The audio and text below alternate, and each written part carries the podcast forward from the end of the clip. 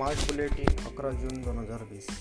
राज्यातील कोरोनाबाधितांचा आकडा तीन हजार दोनशे चौपन्न वाढून एक एकूण रुग्णसंख्या चौऱ्याण्णव हजार एक्केचाळ एवढा. महाराष्ट्रात आत्तापर्यंत चौवेचाळीस हजार पाचशे सतरा रुग्ण कोरोनामुक्त. काल एक हजार आठशे एकोणऐंशी रुग्णांना डिस्चार्ज पुणे लष्कराची गुप्तचर यंत्रणा आणि गुन्हे शाखेच्या पोलिसांनी विमाननगर परिसरातील संजय पार्क सोसायटीतील एका घरात छापा मारून सत्तेचाळीस कोटी साठ लाखांचा बनावट नोटा केला जातो. अठ्ठेचाळीस तासात पालिकेच्या संकेतस्थळावर कोविड मृत्यूंची नोंद होणार. मुंबई महापालिका आयुक्त इक्बाल सिंग चहल यांचे पालिकांच्या अधिकाऱ्यांना आदेश. ट्वेंटी ट्वेंटी विश्वचषक खेळवण्याबाबत आय सी सीची बैठक. पुढील महिन्यात निर्णय होणार. कोरोना हारला गोंदिया जिंकला. काल दहा जून रोजी जिल्ह्यातील शेवटचा कोरोनाबाधित रुग्ण झाला कोरोनामुक्त.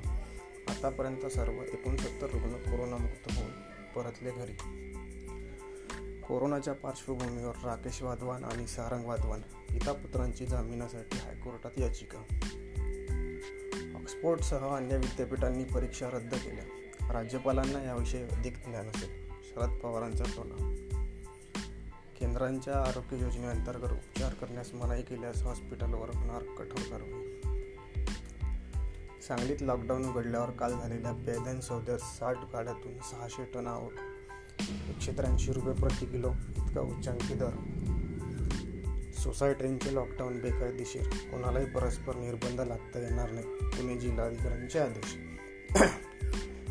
दिल्लीतील कोविड नाईन्टीन महामारीचा प्रसारास समूह संसर्ग हा शब्द वापरावा की नाही हे केंद्र सरकार सांगू शकेल दिल्लीचे आरोग्यमंत्री सत्येंद्र जैन यांची माहिती.